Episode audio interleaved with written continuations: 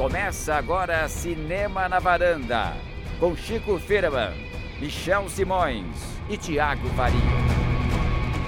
Varandeiras e varandeiros, está começando mais um Cinema na Varanda, eu sou o Michel Simões, tô aqui com o Chico, com o Tiago E com a Cris. e com, Olá! e com Cris, Mulher Maravilha Lume. Opa! Será? Cris Massavilha. Cris Massavilha é ótimo, que vai participar hoje atentamente aqui do Papo da Mulher Maravilha, hein Cris? Pois é. Sempre começa mo- monólogo, mas depois ela esquenta. É, Vamos ver. ela vai de pouquinho em pouquinho. E aí, gente, estão preparados pros, pros eu filmes senti de hoje? falta de um negócio que eu, eu tava ouvindo em casa, viu, Thiago, o nosso último, nossa última conversa. E, e aí eu fui realmente de novo surpreendido com o Michel falando espanhol. Ah, sim. é Nossa, claro. eu fiquei lembrando do nosso, do nosso choques. Que, né, Eu não achei nada sabia. temático pra usar na, Em grego, na abertura. Por que eu não falo em É, grego? Então, o grego eu faltei nas aulas Ah, e entendi. fiquei devendo. A Princesa Amazona e o Explorador da Amazônia, Chico Firman. Nossa, muito Amazonas, né? E aí, o que, que é esse título? De onde surgiu? Tô achando que tem a ver com a Mulher Maravilha e Ponto com um. o filme novo do James Gray. Z, a Cidade Perdida. O que, que tem com o James Gray aí, Thi- Thiago? Pois é, a gente acabou notando que são dois filmes que parecem muito diferentes, mas que têm muitas semelhanças. Tantas semelhanças. Mais do que a gente esperava. Foi incrível. Os dois filmes se passam mais ou menos na mesma época, ali no. Em torno da Primeira Guerra em torno da Mundial. Primeira Guerra Mundial, início do século XX. É, tratam dessa questão tanto da guerra quanto o que, o que fazer para, para como lidar com aquele momento em que de conflitos daquele período. Num caso a gente tem uma heroína, uma super heroína que quer resolver os problemas da humanidade, e no outro você tem um herói que quer fugir da civilização e ir embora em busca de uma Desbravar terra o, o utópica dele. é. Exatamente. Ela vem de um lugar ermo e ele quer ir para um lugar ermo. Exatamente. E os dois têm Londres envolvida, né? Tem, tem uma passagem por Londres. O, o legal é que o personagem do Z tá procurando uma cidade que ele não sabe se vai encontrar, ele é uma obsessão. E a Mulher Maravilha ela deixa uma terra que é bastante utópica e vai para a civilização. É, é engraçado como os filmes dialogam. Foi uma feliz coincidência o lançamento numa- na mesma semana, né? Será que as distribuidoras é, capricharam nisso não? Não sei, eu sei que é eu acho que isso. acho que o pessoal que lançou o James Gray, eles esperaram que o Charlie Hunnam tivesse no Rei Arthur para poder E capitalizar que em cima fizesse disso. sucesso uma semana antes. É, não fez tanto não fez, né? sucesso, mas Pois é, e lançaram várias cópias dubladas, né? Foi até Isso foi difícil mais encontrar uma cópia legendada. Sério? sim. Nossa, foi dificílio pra achar horários. Nossa, que absurdo. E, e passando nos cinemas de shopping, quer dizer, fizeram um lançamento mais por, como se fosse um filme de aventura mesmo. É, eu logo quando ele, a quem qual é a distribuidora mesmo, gente? Não, Imagem. Ah, cu- quando a, a imagem mudou o título pra Z, a cidade perdida, o título original é The Lost City of Z. Disse assim, o que é que eles estão querendo com isso? Porque a cidade perdida de Z, inclusive, me parece mais chamativo, mais interessante do que Z, a cidade perdida, que parece inclusive nome de filme de super-herói, né? É, mas enfim. É, eu não sei se eles quiseram tentar deixar uma coisa mais pop. Eu acho que. Porque o- esse filme ele é- é- devia ser lançado um, um tempo atrás, acho que um mês atrás é o plano é, anterior. Era, era, era e antes, aí, é. é, E aí eu não sei, eu acho que eles mudaram justamente pra pegar a, a carona no Rei Arthur, porque tinha o mesmo protagonista. Pode ser que sim. Enfim, não sei o que, é que tem na cabeça desse povo que acha Não, é- que James Gray vai fazer sucesso no shopping. Mas, enfim. Pra quem foi no cinema essa semana, como nós vimos esses dois filmes, é, Londres tá em voga, né? Teve todos os terríveis atentados eh, ontem, anteontem, foi ontem, né? Uhum. Quer dizer, Londres tá, tá no, no Em burburinho. outro tipo de guerra é, agora, pra- né? exatamente. Infelizmente, E, e outra curiosidade que meio que une os filmes é que, por um lado, a gente tem uma super produção da Mulher Maravilha, que virou um já é um fenômeno de bilheteria, fez mais de 200 milhões de dólares no mundo todo, essa só, no- só na abertura. Já é o filme, a maior bilheteria de um filme dirigido por mulher, mul- Uhum. por uma mulher. É, e por outro, a gente tem o filme de um diretor que é super cultuado por um grupo de cinéfilos que estão lá é, quase tão obsessivos quanto o personagem que ele filma, né? Eles defendem o diretor a ferro e fogo. Eu quero só ver se o Rick Miura, quando num comentário meses atrás falou que eh, os melhores filmes da varanda iam ser quatro do James Gray na sequência, ele vai acertar hoje que nós estamos tão fãs assim de James Gray ou se ou se não é esse, esse fanatismo todo, É, a, gente, realmente a gente vai perder nossa carteirinha de cinéfilos, sim ou não? Veremos daqui a pouco na varanda. É isso. Exatamente. Mas antes, Chico, tem aquele momento Posso que o cantar? Chico canta e o Thiago Can I sing? brilha. Cantinho do ouvinte. Com o Thiago Faria. Então, gente, Cantinho do Ouvinte, para participar, é só deixar o seu comentário lá no nosso blog cinemanavaranda.com. É, tem, ouvintes bem afoitos, né? Como sempre. O primeiro comentário eu vou ler dessa vez é do nosso amigo Carlos Lira. Ele fe- escreveu o comentário, começa da seguinte forma: Parei no minuto 57 para fazer uma inserção sobre cinema de gênero. Ou seja, ele não conseguiu se conter, parou ali É e foi ele- comentar. Porque ele pediu outra vez pra você pensar que ele tá entrando É, ele na tá conversa entrando. mesmo. É um, legal, é um podcast legal. poroso, né? Ele tá lá se infiltrando, entrando. Enfim, era, era, um, era uma conversa, não sei se vocês lembram, sobre o cinema argentino. A gente falou sobre as semelhanças, diferenças entre cinema argentino e cinema brasileiro. Uma das diferenças que a gente encontrou é que os argentinos lidam muito melhor com a questão do cinema de gênero, enquanto que no Brasil a gente não vê tanto isso, né?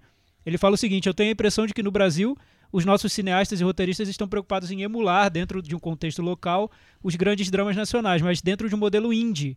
Ele diz que usou esse termo porque não gosta muito do- da expressão cinema de arte. É, tal situação resulta em um cinema pouco atrativo para o grande público e, por conseguinte, ficando restrito a um pequeno nicho.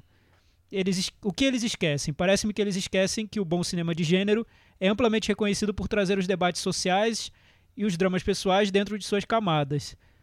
É, por sinal, muitas vezes a discussão é feita de forma tão sutil, porém profunda, que o espectador é levado a ficar matutando sobre o filme dias depois de ter assistido. Essa história de um filme de gênero que você parece que você está vendo só um filme de ação, um filme de terror, e no final ele tá querendo, o filme está querendo trazer discussões bem mais profundas sobre uma série de outros assuntos. Ele falou que, como bons exemplos, temos Madrugada dos Mortos, Get Out, Personal Shopper, Robocop e assim por diante. Particularmente, esse é o tipo de cinema que eu mais gosto. Adoro quando um filme fala num primeiro plano sobre algo, mas desenvolve outros temas de forma sutil em outras camadas. É esse o comentário do Carlos Lira. Muito bom. vocês acham? Não, eu concordo plenamente. Eu quero que um filme tenha algo mais além do da simples enredo Em ali. relação a isso, eu concordo. Só que eu não acho que perto do Personal Shopper é um exemplo de um filme de gênero É, clássico, é. né? É, É, bem... porque seria um filme de, de terror sobrenatural. É, Ah. é que é mais um filme, é meio que um filme de arte, assim, de nicho, né? Ele não gosta de filme Ele de não gosta, arte, é um filme indie. Não pode falar que o Tá, Carlos não é de arte. não gosta de filme de arte. Não é de arte. É, enfim, eu, eu também não sei. Eu li um, um comentário lá no Facebook do Neylan Porto, né? Isso. Que ele até falou sobre o que eu disse do melodrama, e eu pensei muito sobre isso, que ele falou ah, que no Brasil tem essa referência do melodrama, sim, nas novelas, é muito clara. Mas sabe, Neylan, falando pra você, especialmente pra você, Neylan, é, eu ainda acho que é um, diferente do melodrama que a gente vê em cinema argentino, que a gente vê no cinema espanhol. Acho que a gente tem um formato nosso que não é tão igual ao que a gente vê no, no- nos, nos filmes dos nossos vizinhos. Isso falando de novela, falando em cinema, então, eu acho que talvez o cinema brasileiro tenha flertado com isso na época da Vera Cruz. Mas quando a gente Mas fala em olha, cinema novo, acho, chanchada, é tão Thiago, que diferente. é que você tá associando esse melodrama numa coisa muito fechada àquele melodrama mexicano, assim. É, então, mesmo mexicano, se porque, é porque por exemplo, assim. ele, ele fala assim que as novelas brasileiras adaptaram o formato mexicano para uma realidade nossa. Em tese, talvez sim, mas eu acho que o resultado hoje que a gente vê é tão diferente. Mas é uma coisa que a gente falou lá. Eu lembro que, que, que eu falei isso, assim, porque o que a- a- acho que a diferença fundamental entre o que aconteceu no Brasil e no resto do- da América Latina é que a televisão no Brasil é muito forte e é muito forte no sentido não só de audiência ou de coisa, é muito forte no sentido de produção e de, de qualidade. É o- a, o- teledramaturgia brasileira é reconhecida no mundo todo como uma, coisa de qualidade, é exportada para vários lugares. Você pega um- novelas como Vale Tudo, Avenida Brasil, é, sei lá, Que Rei Sou Eu, são novelas que são marcos, assim, em cada um em meio que um estilo, assim. E os- o Manuel Carlos, por exemplo, apesar de ter perdido a mão em algumas novelas, ele tem uma, uma assinatura, tem uma coisa... Sim, um- um é, eu, eu concordo, Chico, mas eu acho que o nosso, a gente tem uma herança tão forte na comédia que a comédia se infiltra em tudo. Até uma novela que é um novelão, digamos, uma Avenida Brasil, a vilã, a Carminha inesquecível, é Uhum. cômica. Você ri da vilã. Entendi. A gente não tem esse peso que eu vejo no, no melodrama de outros países, que é algo que se leva a sério, aquela a, a tragédia. Eu acho que a- no, no caso do, do Brasil, a comédia está sempre muito presente. Eu não sei, talvez a nossa herança da chanchada tenha marcado muito no Não, cinema. mas eu, tudo a porno chanchada Eu- mas depois. assim, mas- os mas- memes na internet pra provar, É, né? Como a eu gente não ri das sei, eu, eu acho que tudo. tem algo cultural. Eu, não- eu acho que é, é limi- limita você colocar tudo no mesmo pacotinho, assim. É melodrama, Não, mas- a gente tem uma herança do melodrama. Eu não sei. Talvez Não, tenham que é- me provar Não por sei, A é mais porque, B isso. é, não, sabe o que? É que a- gente tá com diferenças de conceito, eu acho. Eu acho que quando você, quando você pensa em melodrama, você pensa assim que é uma coisa fechada. Eu não, eu, eu acho super tranquilo entrar comédia, entrar outras coisas no melodrama. Por mais que, eu, pra mim, quando o grosso... é Por exemplo, O Filho da Noiva é um melodrama? Eu considero. Então, Sim, tem, você lembra tem daquela, da, você lembra da piada do, do professor Girafales no, no Filho da Noiva? Tá. Que é o, o- a mulher, o Ricardo Darim fala assim, não, vamos, a gente vai mudar pro México, que tem um, sei lá, ele fala que tem uma- alguma oportunidade lá, alguma coisa assim. Aí a mulher vira pra ele assim, você tá louca? Você tá louco? O, o professor da nossa filha vai ser o professor Girafales, não sei o que lá. Tem um, sabe, um amigo Sim, de existe. comédia rasgado Mas dentro eu não sei. Eu, eu vejo mais um fio de comédia e, e- e mais um foco o- na tragédia, na- no, no sentimentalismo mais levado a sério mesmo. Eu não sei. No Brasil eu sinto que a gente tem sempre um humor que, que passa por tudo. assim, uma maneira de ver de ver o drama, de ver a vida que, que é um pouco mais sacana comparando com outros países. Eu não sei. Eu acho que tem algo nosso aí. A vida é mais sacana. É, pois é, eu tive que usar o termo. Enfim, eu acho que tem algo nosso É que é diferente. brasileira. É, eu não queria Tá simplesmente definir como. Maravilha, Thiago. Maravilha, Thiago. Isso é um gancho! Será que isso é um gancho, Thiago? Faz, Exatamente, acho que sim. Acho que a gente encontrou um gancho. Vamos falar de Mulher Maravilha? Eu Vamos, já vou o começar fenômeno. de cara com sinopse e fala diretora pra gente já ir entrando no, no assunto. Dirigido pela Pat Jenkins, que acho que dirigiu um longa só. Só dirigiu o monstro. O Monster Desejo Assassino, que deu o Oscar pra Charlize Theron, né, de melhor Isso. atriz. E ela fez muita série, ela fez The Killing, Entourage, Arrested Development, ela tá ali envolvida na TV. Sinopse de Mulher Maravilha. Nascida numa ilha paradisíaca, habitada apenas por mulheres guerreiras, a sempre destemida desde garota Diana, Gal Gadot? é treinada para ser uma guerreira invencível, até que um piloto de guerra Chris Chris Pine. Pine. Boa. cai com seu avião na região. A princesa Amazona descobre a existência da Primeira Guerra Mundial e decide partir para a guerra por acreditar que o terrível Ares esteja envolvido. Não vou falar o nome dele Não porque pode, é uma é surpresa. spoiler. É spoiler. Tá bom, Thiago? Sem Tá comentários. bom, é. Ô, Cris, é o grande filme da DC? Estão dizendo aí, né? Ah, é quase uma unanimidade pela vasta internet que esse seria o melhor filme da DC, né? Na minha opinião, estão esquecendo um pouco do- dos filmes do Nolan aí, né? Todo mundo já, amnésia, Nolan, chega. E a Mulher Maravilha veio pra cima. Pois é, até no, no dia do lançamento, né, uma das notícias que circulavam na internet era o fato de ser o filme com melhor avaliação no Rotten Tomatoes, o agregador de críticas, né? Filme de super-herói, ele só estava empatado com Os Incríveis da, da Pixar. É, comparado com qualquer outro da Marvel, da DC, ele superava. O, o Cavaleiro das Trevas estava um pouquinho abaixo É, tá dele. com 90, tava com 97%, É, né? exato. E acho que agora tá com 93%, continua Deu- deu uma baixada. cima. Baixou um pouquinho, É, então, mas... então acho que acho que chegou junto do Cavaleiro das Trevas, se não ficou um pouco abaixo dele. Mas enfim, foi impressionante essa largada do, do Mulher Maravilha. Eu né? acho que o- daqui a uns anos dirá se vai ficar realmente como um- É. o grande O- filme acho, da DC acho que vale, vale até contextualizar um pouco, né? Um- o primeiro filme de super-herói dirigido por uma mulher. nun- Nunca tinha tido. Eu até fiquei surpreso quando eu vi essa informação. Fui até buscar, será que não? Mas não, não teve. Não.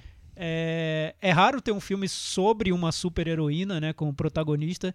A gente tem personagens femininas fortes, né, tanto nos filmes da Marvel, é, a- a- quanto tem a Mística no X-Men, tem a Viúva Negra, tem personagens femininas, Uhum. mas não uma protagonista absoluta, como é o caso, né? A única heroína, né? É.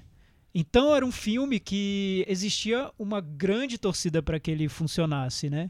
Entre os fãs da DC, então, a torcida duplicava, porque os filmes mais recentes da DC, Batman vs Superman e o Esquadrão Suicida, decepcionaram.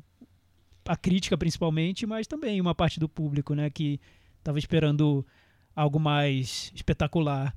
Então, é um grande lançamento por uma série de motivos. No contexto em que a gente está, é, o último filme com heroínas e que teve essa grande estratégia de marketing foi o Ghostbusters e meio que não teu Não- aquela não repercussão todo, toda né? que Fala que a indústria é meio traumatizada com filme de heroína, né? Electra não, não deu certo. É, é, Catwoman, né? Mulher Gato lá da Hale Berry também tinha uma expectativa, também Não virou, não, né? não virou. Então tinha um, sei lá, tinha um super cuidado em cima da, da, da Mulher Maravilha, né? Um esforço de produção muito grande, a sensação.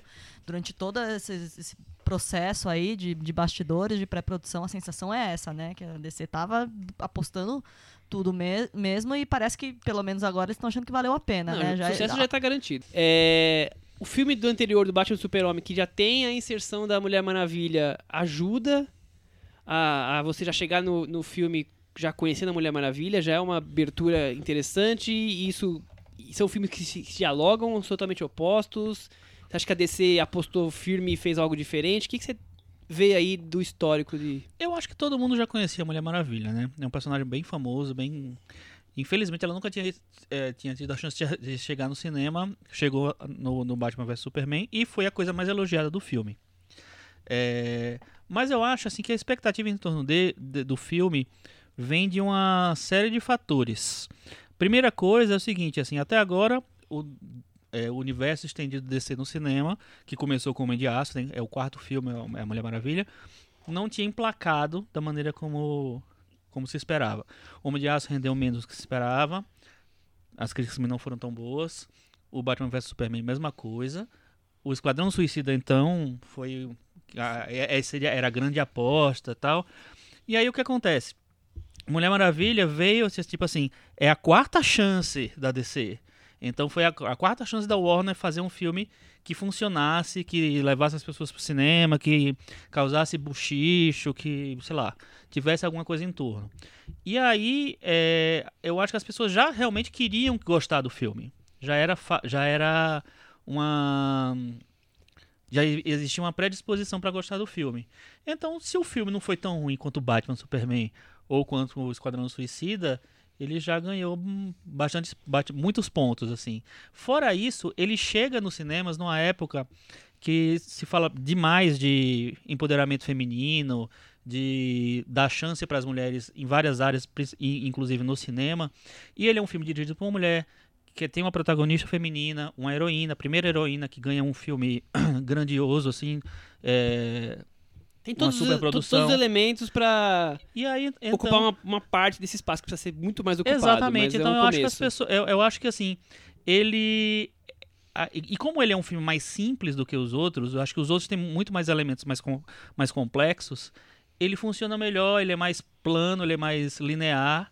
E aí, enfim, o fenômeno aconteceu desse jeito. Bom, aí o filme começa, né? Vamos falar propriamente do filme. O filme começa naquela ilha paradisíaca no Mediterrâneo, aquela coisa meio ilha grega, né? Com só, Totalmente, né? Aquela areia branca. só mulheres vivendo lá, aquele tom meio imponente, meio assim. é, poderoso daquelas Amazonas. O que vocês acharam desse. esse início? Eu, eu gostei, eu achei. Aliás, a parte que eu mais gosto do filme é o começo. Acho que ele constrói um universo bem diferente, kit. Eu noto que tem várias referências a. Eu noto, eu não sei se eu tô correto, porque não é um universo que eu tenha tanto domínio, mas eu vi referências a outras heroínas que pareciam que estavam todas vivendo ali num mundo utópico das super-heroínas, mulheres empoderadas e autossuficientes e que estão bem e estão vivendo ali, protegendo aquela região e poderiam viver Carrie ali. É, Underwood, todas eu vi reunidas eu vi Carrie? Underwood, eu lembrar- vi todas elas. Queria lembrar que passava no SBT de manhã. A She-Ra, eu vi a Xena, né? Xena, é eu vi a Xena. Xena, eu vi a She-Ra, eu vi a Carrie Underwood, eu vi todas as mulheres empoderadas. A Ellen DeGeneres estavam todas lá, a Xuxa, enfim. É, eu, eu gosto desse início do filme, como ele compõe o universo, mas fa- falando do, do que o Chico estava dizendo, das diferenças com o Batman Superman e o Esquadrão Suicida, eu acho que esse ganha já de saída, porque ele segue o modelo meio clássico da história de formação do herói. E é sempre mais atraente, eu acho. Eu não sou o fã número um de filmes de super-herói, mas eu acho que sempre que o filme conta como se, trans- se to- se transforma o herói, como ele nasce, como ele vira quem ele é, é sempre mais atraente. E acho que é sempre mais fácil se identificar com esse tipo de filme de formação do herói, né? A- até porque é aí quando você justifica o herói, né? Sim. E também você vê, por exemplo, nesse caso, a Mulher Maravilha criancinha treinando e vendo, admirando as mulheres mais velhas que são super poderosas e querendo também ser super poderosa e depois mais para frente no filme ela questionando de onde ela vem, por que ela tem aqueles poderes. É, é, é cria uma aproximação maior com o público, né? Nesse caso especificamente, acho que o Chico vai vai saber falar melhor disso ela está tratando de uma heroína que é uma deusa, né? Desse universo da DC, o Chico falou, no, acho que no podcast do Batman vs Superman, que é um universo que, ao contrário da Marvel, lida com deuses, né? Com personagens que são além, muito além do, do humano. É mais difícil humanizar esses heróis, eu acho. Uhum. Super-Homem, não, acho que nem tanto, porque a gente já tem essas referências no nosso imaginário, a gente consegue lidar com o Super-Homem, mas você partir do princípio de que você está falando sobre uma deusa e tornar essa personagem humana, plausível, eu acho que é mais difícil. E o filme consegue. É, nessa transição dela, da primeira parte do filme, que é ela vivendo nessa ilha, para o momento que ela vai para a civilização, ele usa um tom cômico, leve, e, e, é fácil você se identificar com aquela personagem. Ela é tratada como se fosse uma feminista é, do, da, de origem, assim, né? É Até uma, porque só tinha mulheres. É, uma é. mulher que só vivia entre mulheres e que de uma hora para outra tem que habitar um mundo de homens, né? E começa a achar tudo estranho, porque, né? Por que, que aquele mundo só tem homem? De onde vêm aquelas regras? E, e ele, acho que o filme, isso ele consegue de uma maneira simples, leve, com, com comédia, né? Parece até um clima de comédia romântica essa segunda parte do filme. Me convence não sei o que o Chico acha sobre isso, sobre tratar de uma deusa e como humanizá-la. Né? Uhum, eu, eu concordo com você. Eu acho que o filme, é, é, a primeira parte, a parte na ilha, eu acho que ela é exemplar, porque ela cumpre várias funções, ela tem vários acertos. É, eu acho que ela é bem fiel a, a, aos quadrinhos, a origem, ao personagem, a, construção do personagem. Eu acho que ela dá tempo para desenvolver o personagem, mostrando, eh, como você falou, ela criança, ela, sabe, e coisas que existem no, em outros filmes dos do, do super-heróis, mas assim, de uma maneira mais pesada. É, e, e, e, o, e o tom, eu concordo totalmente com você, é, o, é um tom mais leve que eu acho que tem a ver com talvez ter sido dirigido por uma mulher também, porque eu acho que ela conseguiu imprimir, uma coisa mais mais cotidiana. E é muito legal porque eu acho que tudo, todo a, a, coisa feminista que, inclusive a Cris pode até me, me, me, concordar ou não com isso. É, eu acho que no, no filme ele imprime, é, o, existe uma preocupação muito clara de ser um filme é, feminista, de ser um filme que, que tenha um discurso e que a mulher esteja em primeiro plano e que, sei lá, valorize a mulher em, em, em todos os aspectos. E eu acho que na parte da ilha, que se você for pensar é, friamente, sabe, uma ilha só de mulheres, que, sabe, que podia ser uma coisa muito caricata, muito grotesca tal. E eu acho que eles conseguem fazer de uma maneira plausível, uma maneira que funciona bem e uma maneira politizada. Então acho que isso funcionou muito bem. Então esse começo foi muito promissor para mim. Foi um, um começo super. E, e, outra coisa, eu achei muito bonita a, a, caracterização da ilha. Você falou, achou brega? Eu achei que assim, dentro da, das eu possibilidades. Eu achei bem brega. Não, eu achei kit. É um pouco kit. É um pouco quente, compara, né? Porque, porque... Compara isso com Thor. É, eu, eu detesto mais o Thor, ah. entendeu?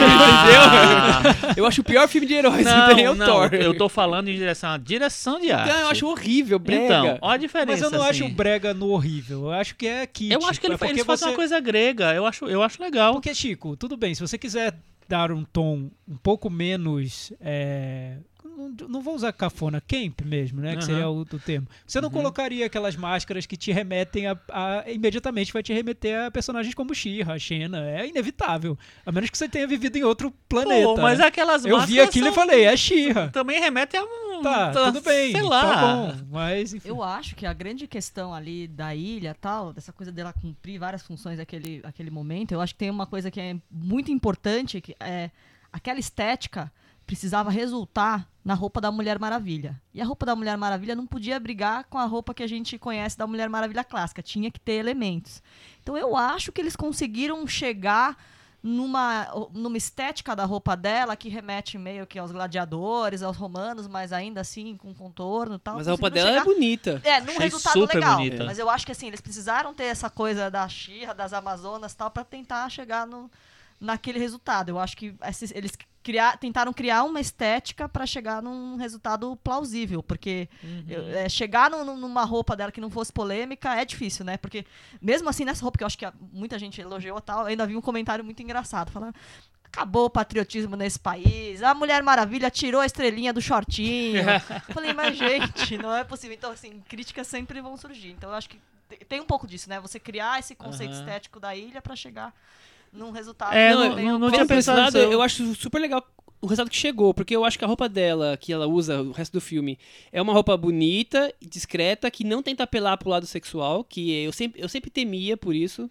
ficar Não, era, extremamente era um- sensual e não fica. Um, era um problema isso. E, e se tornou um problema muito sério nos últimos tempos, nos quadrinhos, é, porque os, os desenhistas de mulheres, de, de personagens femininos nos quadrinhos, sempre desenhavam as mulheres gostosérrimas, É, com então. peitão, com bundão, com não sei o que lá. Era um perigo ter isso, né? E Não, felizmente ela é uma mulher. E Muitas ponto. vezes aconteceram polêmicas de, de eles recolherem as revistas e mudarem a capa por causa disso. Já aconteceu uma, várias vezes. Então era, um- era uma, uma preocupação forte, realmente, assim. E eu achei a roupa super bonita. Agora tira, agora as E- delas e da, da Claire Underwood, da Robin Wright, da Colin Nilsson. Pra que elas estão com roupa de guerra, gente? Se não tem uma guerra lá, 30 anos ensinando a menina a lutar, pra quê? Eu acho A guerra eu estava acho, por vir. Eu acho Elas o início prontas pra é, exatamente. Como é aquela frase do-. Como é É, aquela podia frase do Game of acontecer, Eu, eu acho o Deus início do mal um tom ali. definitivo demais.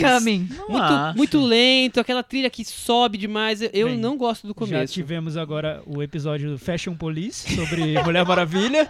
É, vamos falar um pouquinho sobre a questão do feminismo que o Chico trouxe. Eu acho que é bem importante. Eu queria até ouvir, ouvir um pouco da Cris. Eu, eu noto no filme, eu notei meio que um- até um policiamento do próprio filme para não quebrar, não deixar de ser um pouquinho feminista no tom. Até ele tempo faz uma- todo, né? É, o tempo todo. Você nota que a personagem dela tá sempre fazendo alguma piada sobre isso, Uhum. brincando. Até na cena que ela tá experimentando várias roupas, Uhum. enfim, várias cenas tratam disso.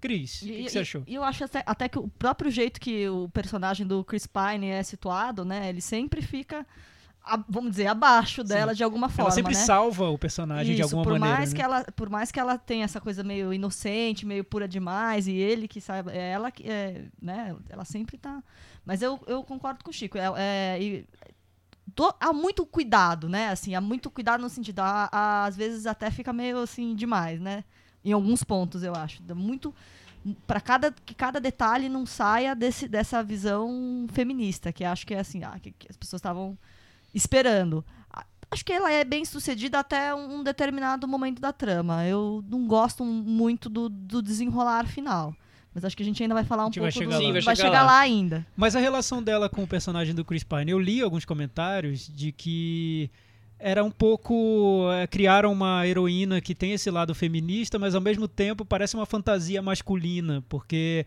vai viver uma história de amor convencional e vai se apaixonar pelo primeiro homem que Você aparece. chegou no ponto que a Cris Mas como falar. assim uma fantasia masculina? É, porque, imagina. É, É uma transformação é, que precisa é a mulher que disso. precisa de um homem pra, pra se apaixonar e pra seguir e, combater e. E se Não- fortalecer como pessoa. Não é como eu vejo, eu não vejo desse jeito. Uhum. É, foi o que eu li sobre o filme por aí, algumas discussões sobre o filme.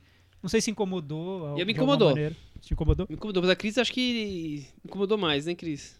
É, não, assim, eu acho que o filme vem caminhando super bem, e aí no o final eu acho que ele fica um pouco desencontrado, assim. Eu acho que ele não consegue deixar claro qual é a, a posição do pensamento dela em relação àquilo que tá acontecendo. Ela verbaliza muito, mas aí, enfim, acontece uma coisa com o personagem do Chris Pine, e aí você. Não sei, pra mim não ficou claro qual que é o, o que, que tava ali, né? O que tava em jogo. essência é, dali. é a, é a relação dela com o personagem do Chris Pine. eu, eu, São só os valores dela, aí eu- aquele final pra mim eu entendi. Eu, eu entendo totalmente o que você quis, que, você quis fazer, falar, e eu acho que muita gente teve essa visão. É, eu vejo diferente.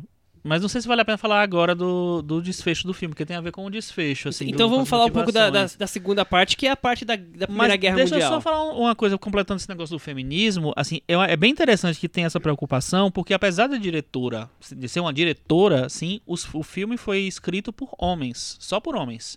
O Zack Snyder e mais algum, um ou dois, duas pessoas fizeram uma história e teve um, um diretor que, que fez o, o roteiro final. É, então, assim, eu acho que foi, é legal assim, ver que o estúdio teve essa preocupação de mesmo com um roteiro escrito por homens, de você achar essa, buscar essa, esse discurso, que era um discurso que se não tivesse ia ser um problema muito sério, porque hoje em dia as pessoas estavam esperando que o filme tivesse esse discurso. Nossa, Chico, mas eu acho tão delicado o que o filme tenta fazer e é, e é interessante ver o filme dando certo, assim, funcionando, agradando todo mundo, porque eu imagina, você vai fazer um filme que tem que ser feminista, mas não tanto tem que ser uma ilha só de mulheres, mas não vamos tocar no assunto de Exatamente, lesbianismo é um de maneira que, alguma. é um É. blockbuster que tem Exato. que causar interesse pros homens. É, né? é. Não é só como é que é, em É. Austin que vai ter aquela sessão que só, só vai só ter mulher, mulheres. que é a fizeram mulher uma sessão. que vão rodar, é, o Fizeram uma o sessão nos Estados mulher. Unidos só de mulheres, fez tanto sucesso que eles reprisaram, que fizeram, de várias, novo, é, várias o outras problema sessões. é que não é isso. Então é, É. é exatamente Então, isso. Você não pode é- ser só feminista e, e- e de uma forma que isso afugentasse uma parcela do, do É, público, então, né? é é uma Mulher Maravilha para as mulheres, mas também para ser. É, para mulheres ela é o exemplo, mas para os homens ela é objeto de, de desejo. Sabe, é, é um equilíbrio muito complicado para fazer esse filme. E assistindo ao filme eu consigo ver todas essas intenções da Marvel. A Gal Gadot, Da eu acho, DC. da DC, nossa, desculpa. Marvetes. Desculpem todos, cometi uma heresia aqui, é DC.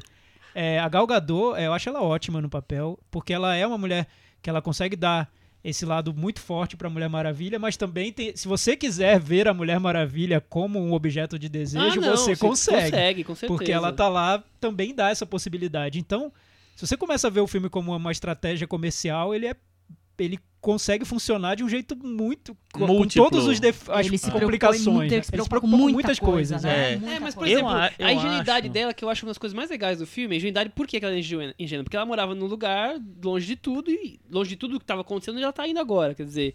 Então pra ela tudo é diferente. Essa, Eu- questão- eu- essa eu- coisa do homem mais forte, é tudo. Ela, ela é ingênua no ponto de nunca vi isso, né?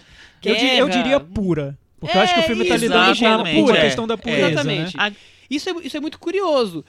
E, e isso ajuda no filme no ponto de exatamente isso. Ela é bonita, ela é atraente, mas ela não usa é, olhares e coisas sensuais. Ela é bonita e, e as pessoas se apaixonam por ela é, por, por isso, entendeu? e i- é isso pura. é uma das coisas que mais me. Que, que, eu, que eu mais gostei no filme. Inclusive, quando eu escrevi no, no meu blog sobre o filme, eu comparo um pouco ele com o Superman do Richard Donner, que eu acho que tem um pouco dessa preocupação.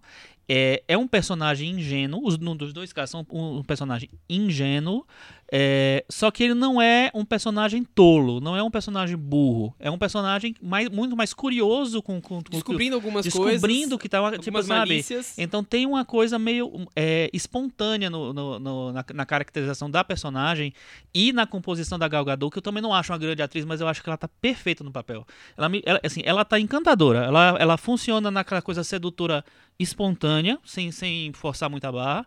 E ela funciona nessa coisa da, da, da mulher que tá descobrindo o mundo e tal, mas que sabe fazer uma piada depois, logo depois, entendeu? Quando descobre, ah, é, tipo assim, ah, você, você é o quê? Ah, você é secretária, secretária faz o quê? Ah, faço tudo pra ele. Ah, pra mim isso é escravidão. Entendeu? Ela vai, ela vai descobrindo o mundo, mas ela tem uma uma maneira de driblar aquele negócio ali. Isso, isso eu achei fascinante na composição. Engraçado, Chico, que eu ouvi uma entrevista com a Gal Gadot e ela diz que a intenção, um pouco da composição da personagem, foi resgatar essa pureza que existia no filme do Richard Donner. Ah, Foi ela engraçado fala isso? você ter Olha dito. só. É, porque Eu ela falou, é algo até meio como se fosse um filme old school. Num momento em que se tem muito cinismo e um olhar muito duro pra tudo. Tô amando a Gal Gadot agora, porque é exatamente que o- isso que que, a Mulher acho. Maravilha traz uma pureza de sentimentos e de objetivos, né, que você não vê hoje no cinema. E isso pode ser algo diferente que talvez o público se identifique. Você sabe pra mim qual foi o, o maior problema do, do Superman novo do, do Zack Snyder, do Henry Cavill? É que eu acho o seguinte, em, em alguns momentos ele tenta se aproximar do, do Christopher Reeve, né, do, de como ele compôs o, o personagem lá, só que existe um consenso no mundo que não dá mais pra fazer personagens ingênuos, não dá pra fazer mais filmes de heróis ingênuos depois do Batman do Christopher Nolan, maldito Christopher Nolan, Christopher que fica Nolan é estragando as cara. pessoas. É, Chico, É. lembrando que tentaram fazer um Superman mais ingênuo, o Brian Singer fez, né, Exatamente. e não deu nada certo. E não deu. Não, mas assim, e o Man of Steel também não deu grande né, coisa é- é certa, não. Mas aí, aí é o que acontece. Eu acho que esse filme o da Mulher Maravilha, ele volta pra um, pra uma coisa mais anterior, mais princípio do personagem, mais essência do personagem. Eu acho que a, a- é, é meio brega mesmo, mas assim, é tipo. É, é são os ideais dela. É, é- ela é, um, é, é pura, ela vai lutar pelo que ela acredita, entendeu? Enfim. Aliás, Gal Gadot, Miss Israel e que serviu pro ex- o exército. E, e banida no Líbano. O E- filme e- foi o filme- banido no Líbano. É super engraçado ouvir entrevistas com a Gal Gadot, re- recomendo, porque ela fala de um jeito duro, ríspido, que parece que ela tá dando um fora no repórter, mas não, é só o jeito dela falar. É, é- é super curioso, e talvez tenha, tenha sido um, um pré-requisito legal pra fazer, pra compor a Mulher Maravilha. Mas né? no momento comédia romântica ali, que- não é Eu bem doce da essa- segunda parte, ela se sai muito bem é também. mais- eu acho mais legal do filme. É, eu acho Por- divertido. Porque eu acho que ela reflete um pouco com o cinema clássico americano, de Hollywood, antigo. Eu, Sim, tem uma eu Hollywood- acho bem narrado, eu acho É. curioso. Claro que são os mesmos acontecimentos que a gente tá esperando pra ver, mas eu acho gostoso de assistir. Aquela Não, coisa é- meio filme de guerra, meio, meio romance, Mas tudo tem, junto tem tudo misturado. a ver que você falou, assim. Eu tenho visto muito filmes dos anos 30 e tem essa relação entre os personagens, meio gato e rato, sabe? Meio um fazendo piadinha com o outro. Enfim, eu, eu acho bem legal e- essa composição. Mas acho que é o momento em que a Warner tenta a leveza do de um filme da Marvel. Esse momento específico do filme eu vejo Ah, isso. mas é diferente, né? Eu acho também. Que não descama pro humor, né? É, eu É. acho que a DC conseguiu chegar É, num eu, eu acho humor muito É. melhor um do que a maioria das coisas da Marvel. do, isso. é, né, próprio, de ser próprio do que... Exatamente. Porque eu acho que o Esquadrão Suicida, por exemplo, é uma sucessão de tentativas de De- fazer humor Marvel. Assim. tenta copiar colar e não consegue, é. exatamente. É. Eu acho que esse filme é diferente. Eu queria muito ver a versão. Ele talvez me lembre um pouco o Capitão América. Dessa Não, coisa de gênero, Pois é, narrativo. então, ele lembra, eu lembro, acho que lembra muito o primeiro tal. Capitão América. O, o, o que eu digo não é o humor da piadinha da gag, mas a leveza. Um clima de leveza e não de um algo sombrio, porque os filmes da DC da Warner ficaram muito marcados pelo tom sombrio que o Christopher Nolan dava para os filmes dele. É, né? mas aí eu concordo totalmente com, com o que o Michel e a Cris falaram. Eu acho que é um humor diferente, Thiago, porque é um, esse é um humor mais perto da mas ingenuidade. o- o- e o mesmo sem ser humor, da Marvel É um mais humor leve, mas tá no meio da guerra. É, e o humor da Marvel é um Né? humor mais cínico, é um humor mais atual, é um humor mais contemporâneo. Eu acho que esse é um humor mais clássico, vamos dizer assim. E aí eu ele acho que aí de filme antigo ele, aí. ele pega muito por, esse, por essa coisa, tipo assim, ele, ele me seduziu nesse momento, assim, do, coisa. E, eu, a- e a química entre o, a Gal Gadot e o Chris Pine é muito boa. Não, é super legal. Eles estão super bem. É um romance que não é exagerado, né? É. E aí vem a fase final. Aí a, é que a grande caga, né? transformação, que aí a Cris falou um pouco, o Thiago falou um pouco, a grande transformação, a Mulher Maravilha se torna realmente a super heroína e começa o momento de lutas incessantes. E aí o filme cai, né, gente? Cai. Eu acho que aí, eu acho que aí entra um Zack Snyder forte, entendeu? Verdade, Que dá- é- dava até medo de ouvir o Marta, né? Pelo amor de Deus, ninguém grita Marta, pelo amor de Deus. É, ainda, Ainda bem bem que, que o não nome da mãe dela era Hipólita, né? Mas enfim. Engraçado como Não é a, Marta Hipólita? engraçado como a marca, as marcas do Zack Snyder estão nessa parte do filme de um jeito muito pesado, É. né? É. Eu, não- eu nem esperava encontrar. Quando apareceu a primeira um cena com susto. câmera lenta, eu, meu Deus, Zack, Zack Snyder. Mas sabe é Chegou, eu cadê acho? você? Eu acho que foi uma coisa tipo o Warner dizendo assim, não, a gente precisa, tudo bem, esse filme é diferente, mas a gente precisa Tem que ter esse fazer- momento. Umas garantias. Tem- não, precisa amarrar com, as, com os outros tal. E aí eu acho que eles amarraram um pouco demais, vamos dizer assim, né? Eu acho que. Primeiro que não me convenceu o vilão. O Ares é um personagem excelente. Nos quadrinhos, ele é, é- é o grande rival da, da primeira fase da Mulher Maravilha, no, quando, ela, quando a história começou a, se- a ser, a ser recontada. É, e é sensacional essa coisa. É, inclusive tem uma decisão no filme que eu achei péssima, que é tipo assim, logo no, não é nem spoiler, porque logo no início do filme conta essa história, que os deuses todos morreram porque o Ares matou todo mundo tal. Não existe isso nos quadrinhos. Os deuses estão lá vivos, assim. Eles estão lá cuidando da vida deles, né? Comendo uva, essas coisas. Mas o, o. E aí eu acho que isso me limita muito, porque essa coisa do, do mágico, do. Na, na história da Mulher Maravilha é muito legal. Mas enfim, voltando pra o coisa. Então, eu acho que a composição do Ares não foi legal. E visualmente ali o filme se perdeu. O filme tem tantos achados visuais, eu acho. Olha, Chico, eu, Ali go- eu ele- gostei, tava gostando muito da vilã do filme. E nessa parte Eu final ele também. abandona de um jeito aquela vilã Eu que eu falei, também. gente, Eu acho ia ser perfeito ter uma mulher também como vilã e uma Uhum. heroína e como seria esse, confon esse E uma confronto. posição tão importante daquela Não, e mulher, a composição né? É. visual dela eu acho Super muito legal. curioso. É, é. E, e assim, e a caricatura combinou com o personagem. É, porque era É caricato, uma mas, vilã mas do, da, da É segunda, uma vilã da primeira guerra. do mal, assim, É, do- é uma do- cientista eu maluca. É. exato. Não, e outra coisa, eu tava comentando com a Cris, né? A Helena Naya nunca mais se livrou daquela máscara do, do ela- pele acho que, ela- acho habita, ela né? passou no, no, no casting exatamente pela habilidade de atuar com máscara. Aquela né? máscara almodovariana É. combinou, no, tá, ficou muito. Mas É. aí o filme abandona de um jeito que eu, eu até pensei, ué, o que ele tá fazendo? Tá abandonando Vira a um- o final é um filme comum É, de, de é. heróis que termina Com, com na todos luta aqueles final. problemas que a gente vê, né? no- que a gente viu nos filmes do Zack Snyder, um excesso de tudo, uma megalomania Não, descompensada. cai muito.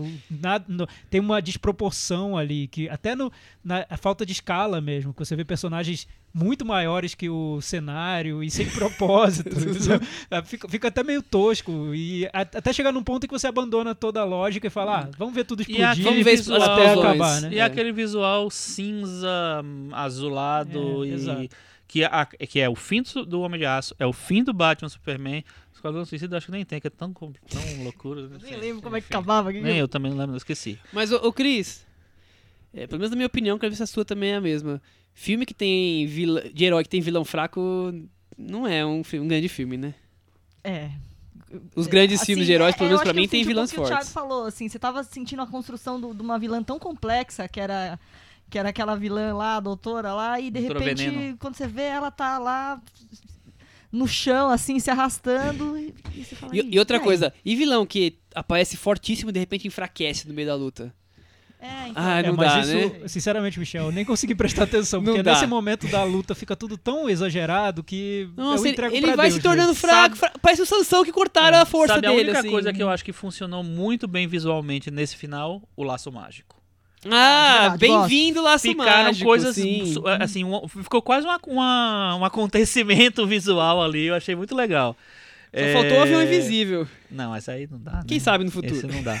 Mas eu não entendo mesmo porque esses filmes de super-heróis, e isso acontece em vários, eles constroem tão bem o, o desenvolvimento, as primeiras partes, e a última eles entregam de um jeito muito tosco. Parece Parece, que tem não uma- teve tempo, Que- parece uma que não forma teve que eles têm que ideia. entregar obrigatoriamente. Não sei se É, existe o- eu essa pensei forma. nisso no Homem de Aço. Eu, eu- o final é tão horrível daquele filme que eu pensei, imagina alguém que entrou no cinema no final, caiu ali, olhou aquilo na tela. Deve ter dito, gente, é o pior filme de todos os tempos. Tá vendo na TV uma criança nova, É. anos depois e. Nossa, Porque- que filme Porque horrível! eu acho que o filme te prepara tanto que quando chega no final você aceita qualquer coisa. Mas pra quem chega ali e vê só o final, eu imagino que seja algo mais grotesco do mundo. Termina é logo isso aí. Mas Ah, enfim. tem a ver.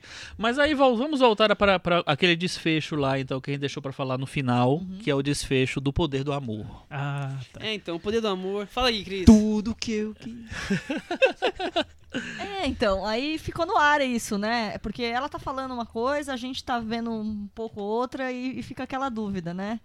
Da onde surgiu toda essa força? É, sim. E é- aí, é, é uma, Não rende, sei. um- rende uma boa discussão de onde surgiu toda essa força. Até discutir É, lá em casa. Pena que é um spoiler gigante, né? Mas dá vontade de sair spoiler. falando.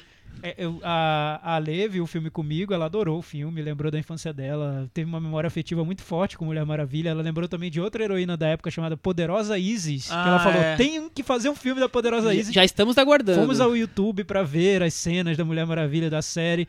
É, enfim, ela comprou tudo do filme, não gostou muito dessa parte final, mas pra ela tanto faz.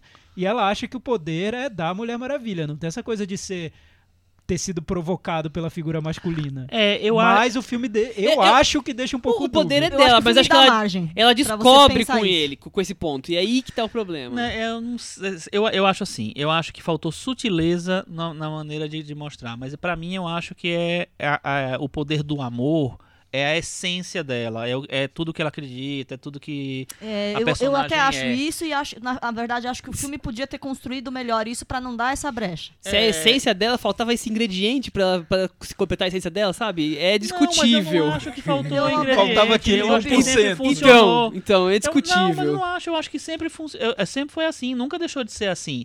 Eu acho que a, a questão é o seguinte, assim, que, é que o filme coloca é, essa determinada cena com, com o Kurt Spine, assim, com, é, imediatamente antes do que acontece no final. Então, parece que é uma consequência disso. Mas eu não acho Exatamente, que é uma consequência. Acho que o filme foi tão cuidadoso o filme todo e nessa hora ele baixou uma- a guarda um pouquinho. Uma deu coincidência margem. Então, dúbia, assim, é isso? É, se você tá lá envolvido pelo filme e tal, talvez até você nem perceba. E, e Será eu, que elas discutiram sobre isso? Eu fico curioso pra saber. Será que em algum momento a Gal Gadot e a Patty Jenkins falaram será que a Mulher Maravilha Então, a história eu acho- poder vai, né, não dela, vai do apontar o amor? dedo pra essa cena?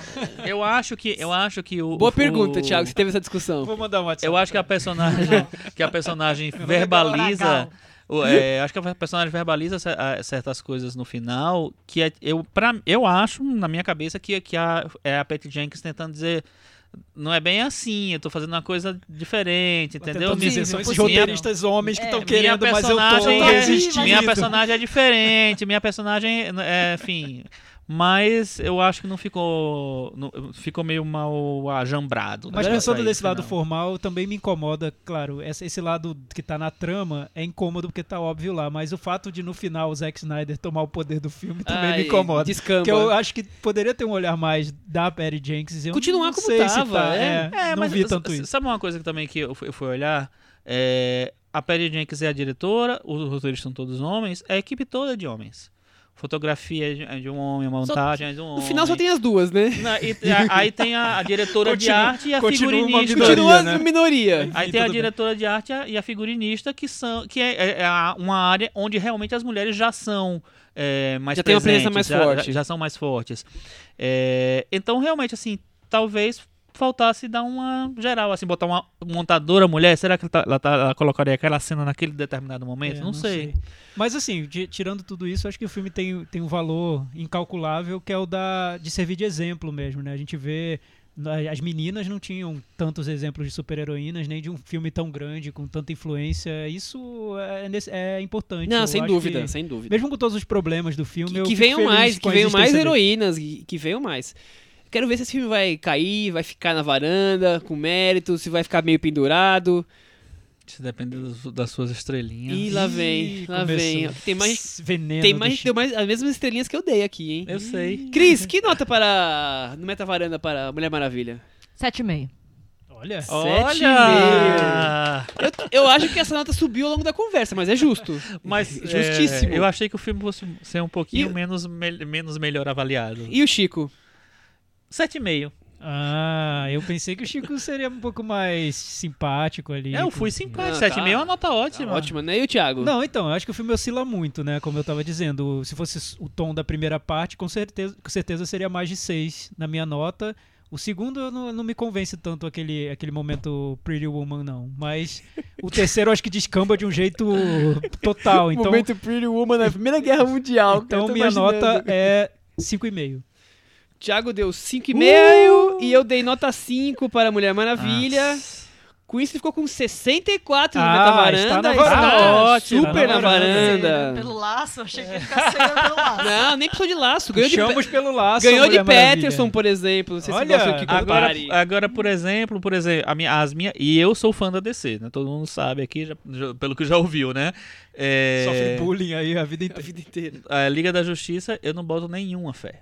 Vamos aguardar, né? Não boto nenhuma fé. Acho que vão Não. dar pra Perry Jenks e falar, faz aí o que você quiser, Não, minha já filha. tá pronto o Enfia o filme. comentário. Ah, já tá né? pronto? Não, tá pronto. Ah, O- não, o- o- refaz, o Zack- o- refaz. É, Não, eles, eles é, tinham Dá umas pra Perry refações, Jenkins. aí o, o Zack Snyder se, se afastou, né? Porque a filha dele morreu.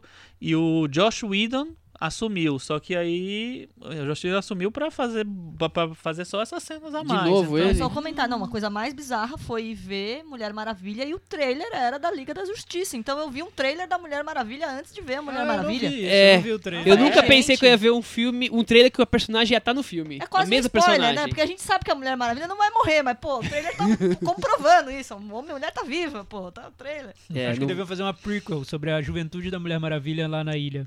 Só os treinamentos, Nossa, tipo. eu acho que seria muito legal. Mulher Maravilha Begins. Vamos mudar de assunto completamente, mas nem tanto. Não, a gente Já vai que- continuar na, na, na Já que a gente já Segunda falou Guerra, no começo de várias Guerra, coincidências. Guerra. A gente vai, vai falar de um lugar paradisíaco. Não, não vamos falar nada disso. Nós vamos falar de James Gray primeiro, depois nós vamos falar desse filme. Hum. Quem é esse homem? Quem é esse herói cinéfilo? James Gray não é aquele personagem dos 50 tons de cinza? É, eu confundo sempre. Eu nunca sei quem é quem. Talvez. Eu nunca sei se eu tô indo James ver um Gray, filme. cineasta nova-iorquino, que caiu nas graças aí de boa parte da cinefilia e dos festivais desde seu primeiro filme. Ele fez Cinco filmes, é isso? Seis Sim. filmes. É. O primeiro filme dele foi Fuga para Odessa, de 1994. Depois Caminho Sem Volta, dos anos 2000. Depois. Ele começou com filmes bem distantes um do outro. Os Donos da Noite. São três filmes que acho que tem uma coisa que dialoga bastante, eu vou falar. Depois, do ano seguinte, ele fez Amantes. Era uma vez em Nova York. E agora Z, A Cidade Perdida. Ele também fez o roteiro de Blood Ties, que é um filme também meio policial, que tem um pouco a ver com os primeiros filmes dele. É, o que eu abri aqui falando é que os primeiros filmes dele eu vejo muita semelhança, porque eles são filmes policiais, digamos assim, com arcos dramáticos, familiares bem marcantes. É, o primeiro filme, o Fuga para Odessa, é o pistoleiro judeu russo revisitando a mãe com câncer e aí revivendo a- o encontro familiar. O segundo, Caminho Sem Volta, é um sujeito que é liberado da prisão é, por um crime que não cometeu e vai arrumar um emprego na empresa do tio e encontra uma família que não trabalha dentro das melhores leis. E o terceiro, o gente da boate, que encontra a encruzilhada entre trair a sua família de policiais e entrar no mundo não muito correto ou não. Quer dizer, são três filmes que têm. Gerente da boate, né? Na hora que você falou, você falou meio rápido, eu entendi. Gente da boate. Que filme é esse que o James Gray fez? Gente Joaquim da boate. Phoenix, Joaquim Phoenix, gente da boate lá. É isso mesmo? Tô exagerando? Não, ó, Quais são as o, diferenças? O James Gray, ele teve quatro filmes exibidos na competição de Cannes. É, só o primeiro, que é Fuga para Odessa, e Passou esse mais recente, Veneza. e o Z não passaram. Os outros todos passaram na competição do Festival É, de o Cannes. primeiro passou em Veneza, ele ganhou, ganhou prêmio. E o último, o o Z passou, abriu Nova York. E é curioso, eu peguei até uma frase dele sobre Cannes, ele fala o seguinte, o comitê da seleção de Cannes me ama, mas quando os meus filmes são exibidos lá, ou eles são vaiados ou eles são mal recebidos. Daí, um ano depois, as pessoas dizem, bem, aquele filme era muito bom. Então, é por isso ele acha que não gosta muito de exibir o filme, os filmes em Cannes, porque dá, dão essa fadiga pra ele de ter que lidar com toda essa maneira como eles são recebidos. O James Gray é um diretor que é além de muito cultuado por uma parte de por um grupo de cinéfilos e tudo, ele é um diretor muito articulado, ele conhece muito sobre cinema, sabe muito o que ele está fazendo, tem uma, um conceitos muito bem formados sobre o estilo de filme que ele quer fazer, sobre as ideias que ele quer transmitir. Então as entrevistas dele são uma delícia. Eu adoro ler porque sempre são aulas de cinema, né? Ele sabe muito sobre o que ele está falando. É o Scorsese Júnior, né? Exato. É. Ele, ele adora esses diretores da, da Hollywood, das, que, que alguns A nova Hollywood nova antiga, Hollywood. né? É. Ele adora o, o Coppola, Apocalipse Now é um filme que ele acha uma obra-prima, o Herzog também. Ele diz que o Z é meio que um pouco uma homenagem tanto ao Apocalipse Now quanto ao Aguirre do, do Herzog, só que pegando por um outro, uma outra perspectiva. E os três primeiros filmes que eu falei agora são. Ele comenta, inclusive, que tem algum quê de Taxi Driver. Pois é, é É, tem o universo do, do Talvez um- jovem Scorsese. Um é. mais, outro menos, mas ele mesmo fala que tem um quezinho ali de Taxi Driver. Uhum. E já pegando o gancho do, do filme da Mulher Maravilha, ele sempre foi muito crítico com os filmes de super-heróis, né? O que ele disse numa entrevista, ele falou o seguinte, que hoje em dia você tem cinco diretores que fazem filmes da Marvel e os outros que lutam para ganhar dinheiro e conseguir fazer os filmes dele. Por exemplo, ele diz que apesar de ter feito vários filmes, ele ainda não consegue sair de um apartamento onde ele mora para ir para uma casa que ele sempre quis, porque ele não tem tanto dinheiro assim. Cada filme é uma luta, porque é super difícil fazer. É, ele é muito crítico tanto com esse cinema mais hollywoodiano de blockbusters, de super-heróis, enfim, quanto com esse cinema que se diz mais moderno, fragmentado e pós-moderno, enfim. Ele, ele defende esse cinema com um traço mais clássico. Os filmes dele são todos com uma narrativa clássica, né? É, só que ele diz que acha que é visto com um pouco de preconceito por causa disso. Ele não se considera um diretor clássico. Ele acha que o cinema clássico tem um lado de complexidade que às vezes as pessoas subestimam. Que você pode narrar um filme de uma maneira com uma narrativa aparentemente convencional e tratando de temas muito profundos. É mais ou menos isso que ele tenta fazer. Mas eu- acho que ele modernizou o clássico. Eu acho que ele trouxe uma roupagem nova, tanto na- nos filmes policiais que eu falei, como depois vem os dois melodramas que ele faz. Tem uma roupagem diferente, tem uma atualização.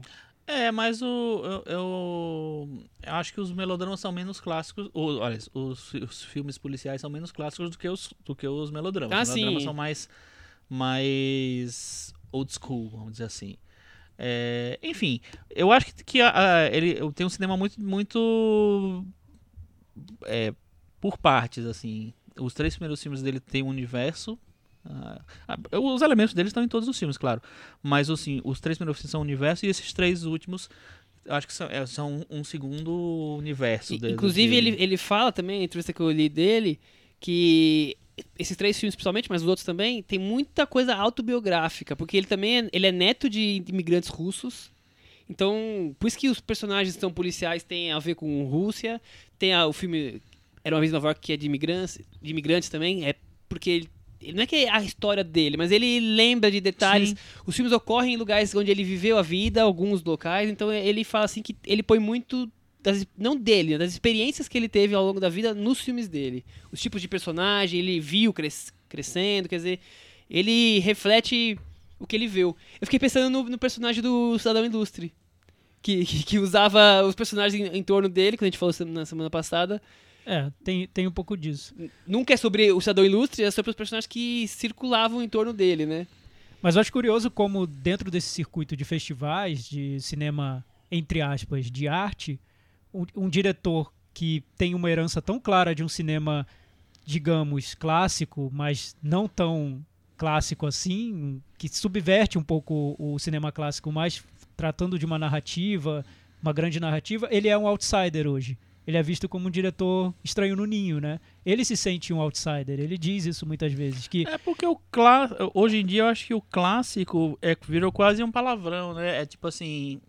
Não, não não é como se fosse palavrão. careta convencional. É como se fosse É, careta. mas não é isso, Não, né? claro que não é. É porque assim, é mais fácil é, você, um- uma pessoa, inclusive, que está começando a se interessar por cinema, a- assistir um Clube da Luta e, a- e dizer, nossa, isso aqui é um cinema moderno e tal, do que você assistir um filme do James Gray e achar que tem que é um filme moderno, né? Enfim, então eu acho que é, talvez seja mais difícil realmente fazer um cinema mais é, sem caricatura hoje em dia. É porque o sabe? que eu noto muito quando ele fala nas entrevistas é que eu noto que ele admira muito o cinema americano até um ponto em que existe uma ruptura dos blockbusters, até o fim dos anos 70.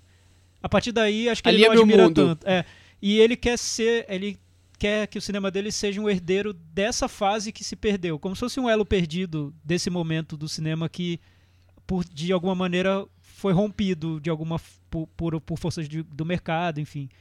Mas hoje não tem um lugar esse cinema, né? Hoje é- ele até faz a gente pensar em como seria se tivessem lançado um filme do, do Coppola hoje. Ele teria sido tão bem recebido ou não? Um Talvez filme, nem é, tanto, né? um filme, um Bonnie and Clyde hoje teria sido bem recebido?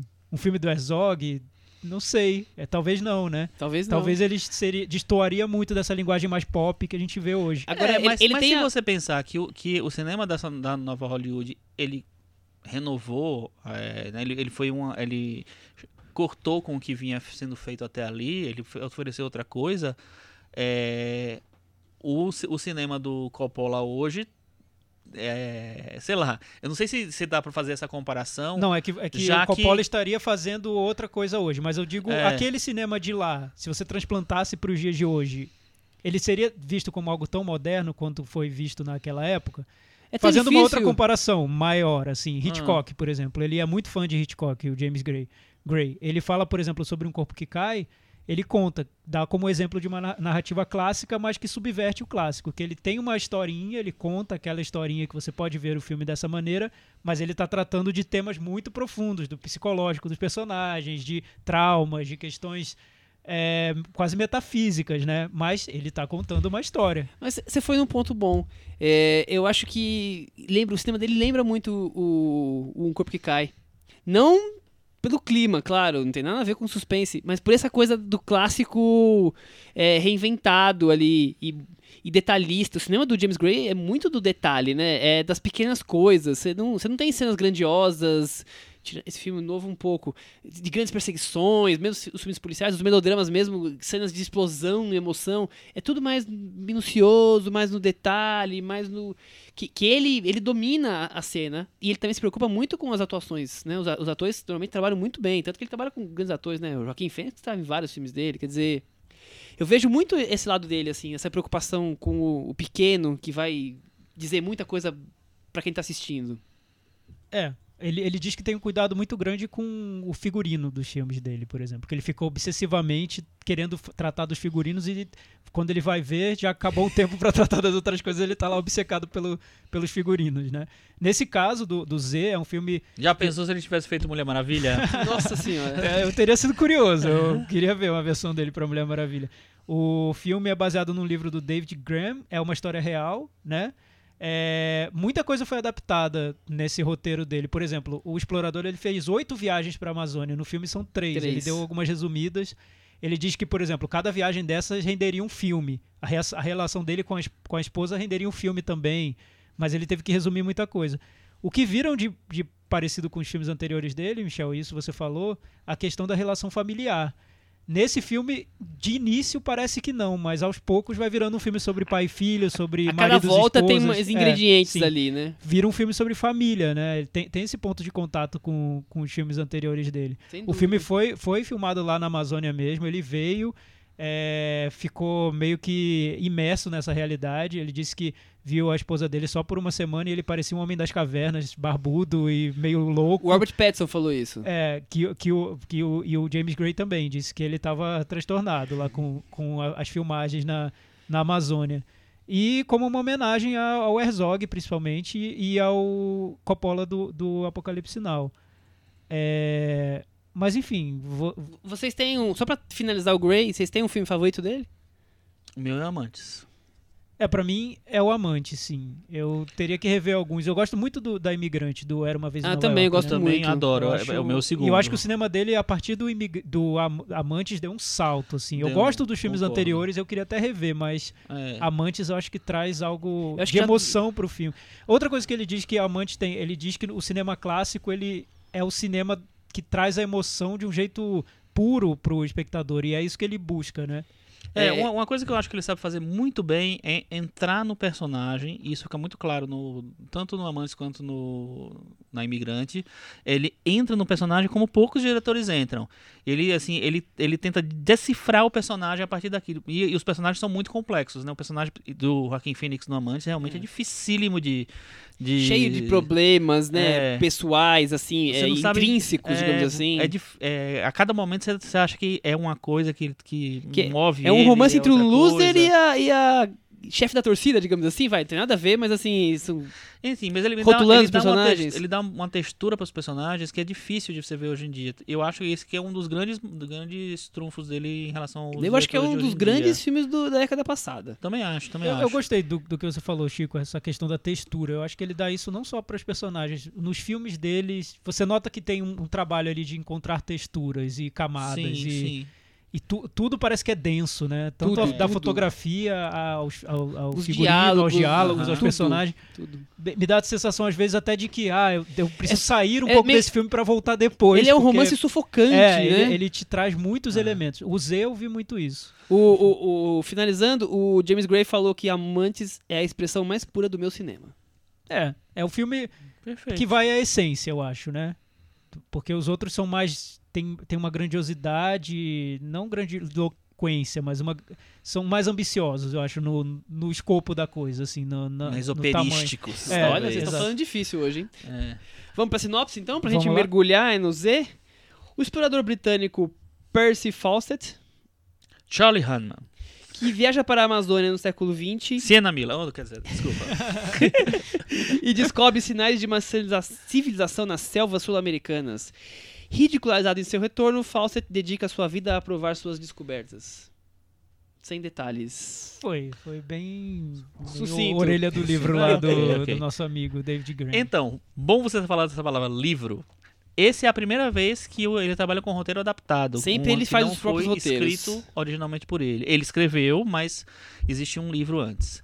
E eu acho que essa, pra mim, é a grande diferença entre esse filme e os filmes dessa fase mais complexa dele, que são Amantes e o Era uma vez em Nova York barra A Imigrante. É, Porque eu acho que ele ficou muito preso ao- a uma estrutura do livro, a historinha que ele tem que contar. Então, se no Amantes você tinha muitas cenas em que era você, mergulhando no personagem, você tentando entender o personagem, na Imigrante também tinha várias, vários momentos assim. Nesse, eu acho que tem tanta historinha, tanto detalhe narrativo que você tem que colocar ali pra você acompanhar e dar a dimensão da história daquele personagem, que eu acho que ele não consegue se aprofundar tanto no personagem como ele consegue fazer no Amantes e na Imigrante.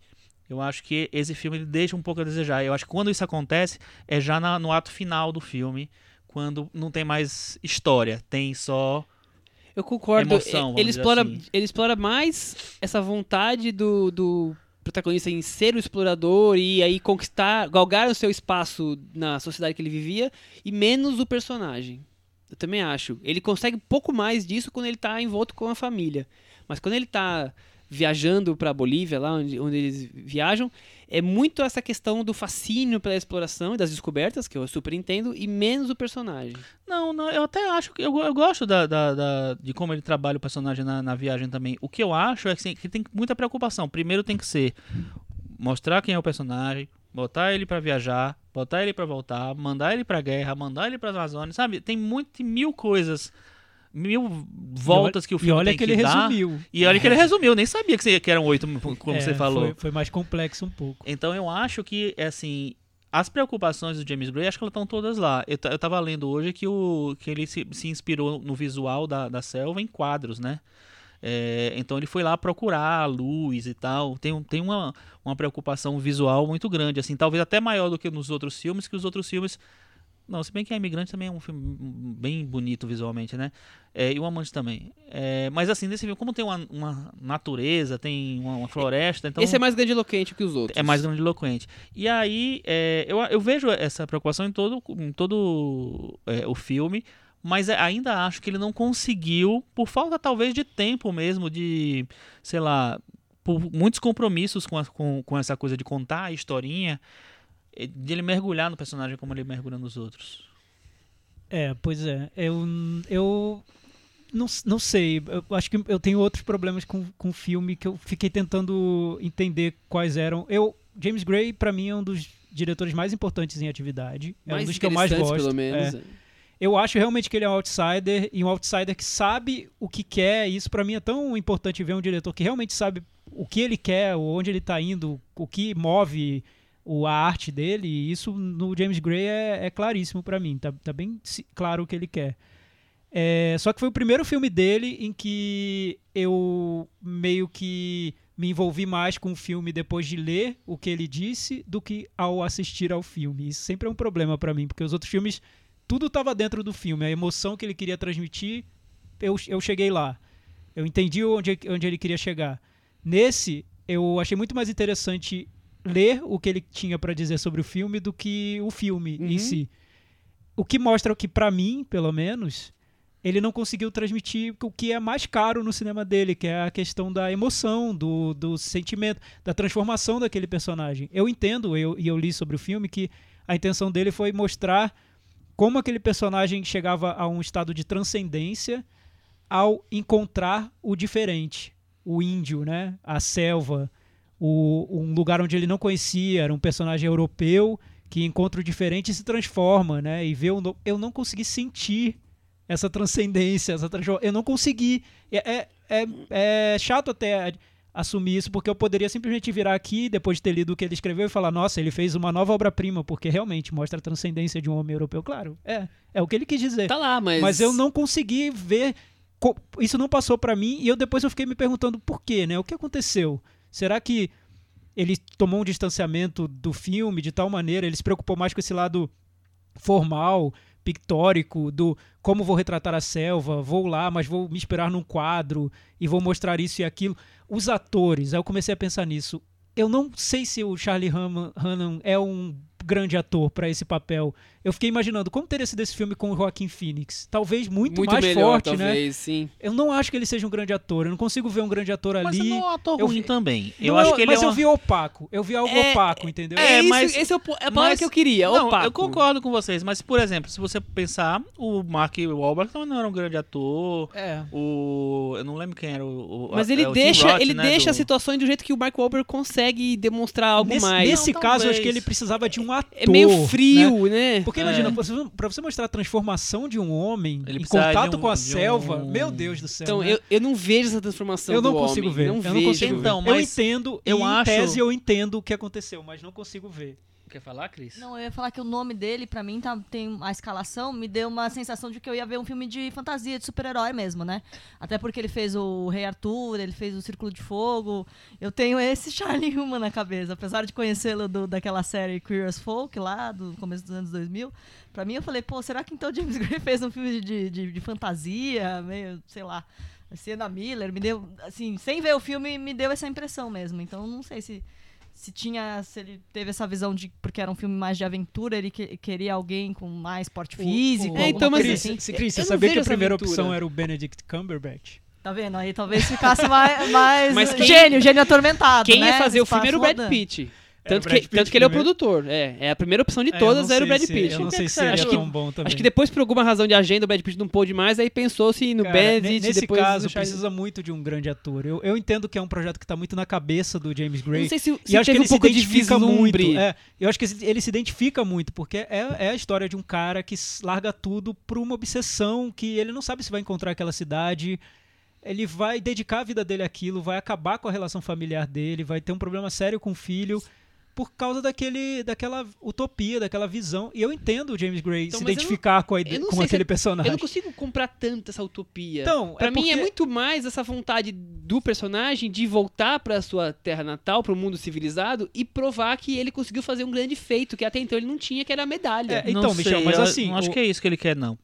Eu acho que ele ficou não. muito preso eu, nisso. eu, eu volto a falar, eu acho que essa- as idas e vindas são, a- são a- a- é o grande problema do filme. Eu acho que se fosse um filme inteiro, no- a- na viagem dele pra Amazônia, uma viagem só, eu acho que ele conseguiria fazer. Mas, Chico, essa parte das divindas, É. é, eu, eu, eu entendo também. Eu, é porque Sabe aí você mergulha qual é, e, qual, e- qual e foi, volta qual que você falou que é, uma, que é, é uma das principais inspirações dele? A Guirre. Sim. A Guirre é, a- é a viagem e ele funciona e você entende a loucura, você entende a obsessão por causa da viagem, porque é na viagem. Se fosse ele voltando toda hora, mas, mas é, mas não é ia um dar pouco, mas é um certo. pouco até ousado essas voltas. Eu, eu achei que também quebra um pouco a narrativa, mas eu entendi o que ele quis fazer, que ele quis sempre opor aquele mundo da Inglaterra com a selva e mostrar as diferenças e por que aquele personagem vai preferindo a selva aquele outro mundo aparentemente civilizado. Então, e na será, verdade seria- não será que ele ficou preferindo? Eu não achei que ele ficou preferindo. Eu- eu- pra acho que ele sempre eu vai lá, eu preciso, a minha ânsia de mostrar o que eu descobri, então eu preciso provar, preciso provar. É muito mais do que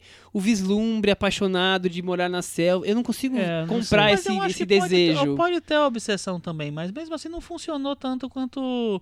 Sei lá, no Aguirre eu acho isso perfeito, porque você vai vendo o cara enlouquecendo aos poucos, o cara, sabe, sendo sugado por aquilo. Eu acho que as cenas com os índios não. não a gente não compra tanto, assim, também não comprei tanto não a, a- essa coisa dele, essa coisa mágica dele, assim, que eu acho que na- no terceiro ato ele chega muito perto disso. Porque, assim, é um, você não precisa mais contar a história ali. É só sensorial, quase. Sim, sim. Então, ele, ele se aproxima disso, assim. Quando. É, é porque não dá pra dar spoiler, né? Tá, mas, acho que ficou, Mas ficou é isso, claro. Pra né? quem assistir Ficou. ao filme Então, vai assim, claro. você vê o Aguirre. O Aguirre foi um filme que eu vi também faz o quê? Uns quatro anos, eu acho, que eu vi a primeira vez. E eu fiquei tomado pelo filme, achei muito bom. E eu nem sou tão fã do Herzog assim, mas assim, eu acho que tem essa coisa de entrar na loucura, na, na- sabe, no, no, no- no- na- na- sei lá, na cabeça do personagem e entender por que, que ele tá daquele jeito. Mas, Chico, não é pode ser. jeito. Eu também pensei que esse poderia ter sido o problema. Um filme excessivamente sob controle do James Gray. Eu queria um filme fascinante É, em eu não alguns sei se momentos faltou e essa não tem sensação esse de que o filme se perdeu Por dele. isso que eu, que eu fiquei Porque me quando- perguntando, quando será que ele se fa- vislumbrou demais com aquela coisa da selva, aqueles lugares maravilhosos? Eu, Eu não sei acho se ele ficou assim, isso, mas eu né, fiquei com quando- esse medo dele Mas ter imagina, ficado. quando ele fala sobre o filme, ele diz: Eu fui pra selva e foi um processo que eu vivi, eu senti na pele. Eu não consegui ver. é, eu não consegui ver esse filme. Ele parece limpinho demais É, quando pois tá é, na selva. E com a fotografia muito trabalhada. Mas não teve, um, não, não teve uma reedição depois que ele entra em- Nova York? Teve, teve, teve. Porque em Nova York eu lembro que a recepção não, não foi, bem muito recebido, boa, não. não. Eu lembro que teve isso. assim, é um filme que já tem uma segunda Tá mexido, mexida já, aí. tá mexido. Entendeu? Talvez ele, ele seja mais bruto. Até porque o James Gray não faz tanto sucesso nos Estados Unidos. Sucesso, eu tô Ele falando faz mais assim, sucesso na não de França do que nos Estados Unidos. Exatamente. E, e na crítica brasileira. Também. É, Não, ele, ele é, é, tem, tem muitos defensores nos Estados Não, Unidos é. também. E ele luta muito pelo corte final. Por exemplo, o Imigrante, ele chegou a brigar com Harvey Weinstein e pra ficar com o corte final do filme. Ele ficou, Que ele bom, bateu né? o pé Porque e é ficou. lindo. Disse que o filme teria, na versão do Harvey Weinstein, teria 80 minutos e um final feliz. Ah. Assim, ele brigou e, e conseguiu, e foi. É, ele tem um, um- ele defende os filmes dele a ferro e fogo, né? Mas não sei, eu não sei se é um filme muito muito controlado pro que ele queria, que é um filme sobre um personagem que que se perde naquele mundo e se transforma e se descobre. Eu não sei se, se ele conseguiu transmitir isso. eu nunca pra mim não. É, pra mim também Infelizmente, não. eu Eu, queria- nunca imaginaria eu- ele eu- fazendo esse tipo de filme. Porque eu gosto muito de várias coisas no filme. Eu acho que é um filme que a- a fotografia eu acho incrível, a- A, Incrível. maneira como ele, ele mostra a, a floresta, como ele vê essas semelhanças do filme com aquele personagem e o próprio a própria arte dele próprio do, do James Gray, né? O que ele, Ele- busca no Ele cinema. filma muito bem. A, É, a- a ele primeira luta com os sim. índios, com a- lá com o e flecha, é muito boa. Quer dizer, ele, ele sabe muito bem como dominar a arte do cinema. Contar uma história também, né? Sem dúvida. Eu, eu me envolvi bastante com o filme, mesmo com uma atuação que não me convencia. É- eu passei o filme inteiro ali, nossa, É aquela queria ter coisa, visto um outro Eu tô ator envolvido, mas eu tô meio indiferente, É, né? Eu quero é. me envolver mais e o Tinha um ator me distanciamento ajuda. que os outros filmes não. Amantes, então, nossa, Nossa, não teve é um- nenhum distanciamento. Eu tava entregue ao filme, eu tava dentro do filme. Tá né? babando. Não, lá, né? Então, eu, as duas vezes, eu só tinha amantes duas vezes. Nas duas vezes aconteceu a mesma coisa. Eu fiquei, eu esqueci do, do mundo, assim. Eu entrei completamente no, no- na história do personagem. E nesse filme não. É, Até porque é aquela coisa, você tava entrando, aí ele volta pra. É, volta. Aí volta, É. sabe? É, foi uma opção corajosa dele, né? Não, não funciona tanto, mas é diferente Não, desses outros era, filmes. Era difícil saber também se funcionava. é Esse tipo de filme de, de selva é, é difícil. É, tem poucos filmes que realmente funcionam. Porque, né, tem, tem um entrave ali, né? Tem muita coisa pra driblar. É, e eu acho que é, o filme do James Gray funciona até a metade. Não, Até isso- a metade. é, filme de selva é difícil ter público já, né? É, é bem arriscado, né? Porque filme de índio É, já as eu pessoas já não por tá ali só. pro Ele tá fazendo público. um cinema Ah, pra não, ele. sem dúvida. né? Ele, É, pra ele e pro pessoal da E França pro e fã-clube e dele. também da- acho. do Grey's Brasil. E que ele continue assim. Sim, sim. Mas será que ele vai ficar na varanda hoje? Tô, tô ficando em dúvida, preocupado. Vamos aguardar. E aí, Chico, qual a meta varanda para Z, a cidade Sete perdida? Sete e meio. Pra mim também, Michel, 7,5. Então eu vou apanhar de vocês aqui hoje. Minha nota é nota 6 para o filme do James Meu Gray. Deus, da gente não. Você vai apanhar lá do, do Clube dos Cinéfilos Brasileiros. É, Tem uns amigos meus que não vão me Você vai perder a vão me- carteirinha, Michel. Não vou me convidar mais pra muita coisa depois desse filme. 70 no Metavaranda para o filme do James Gray. Vamos fechar com as recomendações da semana? Vamos lá? E aí, Chico? Deixa eu pensar, eu acho que eu vou recomendar o Olhar de Cinema de Curitiba, que vai começar agora. E no final de semana eu estarei lá. Né? Depois eu conto pra vocês as novidades. É, que é um festival muito legal e, e- e bem diferente. Vai ter uma, uma mostra só com filmes do Murnau. Do Murnau. Como é que vocês chamam? Murnau ou Murnau? Eu, falo Murnau. Eu também falo Eu Murnau, mas eu eu não sei se tá também certo. Murnau, Porque é- alemão, é Murnau é em alemão, deve ser francês, né? Murnau, Não né? sei se tá Murnau, certo. Murnau. Murnau. Do FW. e aí vão, vão passar, acho que todos os filmes dele que não foram perdidos, que tem alguns que são perdidos. E tem filmes novos brasileiros, enfim, tem muita coisa legal. É, depois eu falo pra você o que, é que eu achei e o que, é que eu vi lá. E aí, Thiago? Então, vou, vou recomendar, como eu faço às vezes, um podcast. É, o The Guardian, né? A gente está falando sobre Londres, Inglaterra. The Guardian tem um podcast muito legal sobre ciência, é um assunto que me interessa muito, chama Science Weekly. Todo domingo tem uma edição nova. E por coincidência, depois de ter visto o Z, Cidade Perdida, eles fizeram um especial essa semana sobre um artigo escrito em 1939 por um professor chamado Abraham Flexner, que chama A Utilidade do Conhecimento Inútil. E foi um artigo que teve uma influência enorme na Inglaterra. É, ele, é, ele é o diretor do Instituto de Estudos Avançados de Princeton. E hoje, o novo diretor desse instituto está trazendo novamente esse artigo pra, porque na ciência está prevalecendo uma visão muito utilitária de tudo. Tudo tem que ter uma função. Você faz uma pesquisa para resolver uma certa doença ou um certo problema. E ele quer mostrar que não, que o pensamento científico tem a ver com essa curiosidade de você simplesmente descobrir o mundo e da maneira como você bem entender. E num determinado momento ele fala sobre arte. Ele gosta muito de arte, ele é um físico que gosta de pintar, enfim.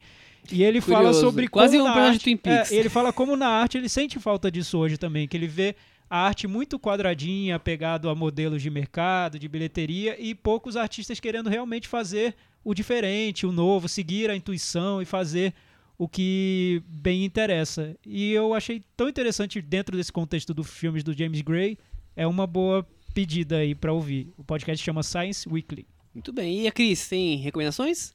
Ah, eu recomendo aí, começa o festival Varilux agora, né, cinema francês, e eu fiquei muito feliz de saber que vai ter o Friends, que é um filme que eu vi no ano passado, que ele é A gente comentou dele aqui, A gente comentou. No Festival que, Sebastián. é, tem um dos atores mais interessantes aí do cinema francês agora, né, que é o Pierre Nimey, e que ele que fez o Saint Laurent, acho bem bacana. E o House of Cards, Cris? E o House of Cards, hein? Eu terminei de ver a, a, a temporada. Realmente, assim, não é das melhores temporadas do House of Cards. Você tem ali o- o- alguns recursos que já foram amplamente utilizados em temporadas anteriores estão de volta. Mas é, o, o, o season finale ali, o episódio final, dá uma reviravolta que você volta a acreditar. Fala, não, ainda tem alguma coisa a dizer, House of Cards. Claire Underwood não tá só lá naquela ilha paradisíaca com a Mulher Maravilha. Tem Mesquira. ela tá- I Want to Believe, né? Exatamente. Eu vou recomendar um. Foi lançado no, no Netflix essa semana. É, juntaram 20 filmes curtas, médios e longas é, entre os anos 1915 e 1946, só de diretores negros. Chama-se. Não, já tá faz, já tá Faz faz uns tempo. dias já? Não, Então já é- tá faz meses. Eu mas descobri- eu, eu é descobri essa maravilhoso. semana. Mas fala aí que é maravilhoso mesmo. Chama-se Pioneers of African American Cinema. Então são 20 filmes curtas, médias e longas, só diretores negros entre 1915 e 1946. Filmes mudos. Eu vi um ou dois, achei super legais. e É demais a esse pena. negócio. Assim, foi muito bom você ter, você ter falado, porque eu tinha esquecido. Eu descobri essa semana, achei que era dessa É semana. demais, ainda tá em cartaz. Espero que não, que não saia tão cedo pra poder ver todos. E eu posso rapidamente desrecomendar uma coisa? Eita. Desrecomendo Sense8, porque os caras cancelaram a, a terceira temporada. Não, então é melhor Michel, não ver a segunda. Esse você não pode desrecomendar, porque foi a única série no mundo que você deu uma nota 8. Eu tô, já tá na minha fila lá do Eu já tô avisando as pessoas, não vejam, porque senão ficar morrendo de vontade de ver a 3 e não vai ter mais É, a 3, não, tá? Eu acho que vão criar um episódio final pra dar uma amarrada assim. Vamos Eu aguardar. Eu- já que você discorre- desrecomendou, eu vou desrecomendar um negócio. Desrecomendar esse pessoal do Facebook que fica desrecomendando as coisas. Não, mentira. Não, esse pessoal do Facebook que fica assim, tipo assim. é, acabou acabou Sense8, não vai ter mais Sense8. Aí as pessoas, ah, que pena, não vai ter mais Sense8. Ah, droga, não vai ter final, não sei o quê. Aí as pessoas ficam trollando as pessoas que estão reclamando porque a série dele acabou. Aí a gente chata, né? É, aí não dá, né?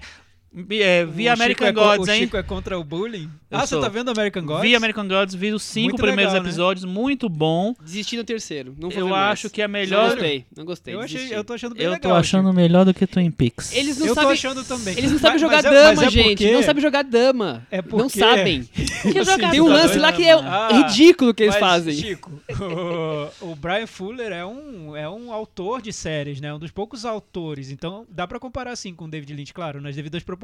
Mas as séries des- dele, por exemplo, Hannibal, é, enfim, são, elas têm um lado visual, um cuidado com o visual que Eu são achei fora do comum, né? impressionante. Os efeitos visuais É, tinham, que legais. tinham são que ir pro cinema, pro Sim, filme de super-herói, entendeu? Não, aqu- aquela cena inicial dos vikings lá com aquele Nossa, sangue absurdo. São, são, são bem Bem, legais. maravilhoso. Então, tchau, beijo. Até semana que vem, tchau. Tchau.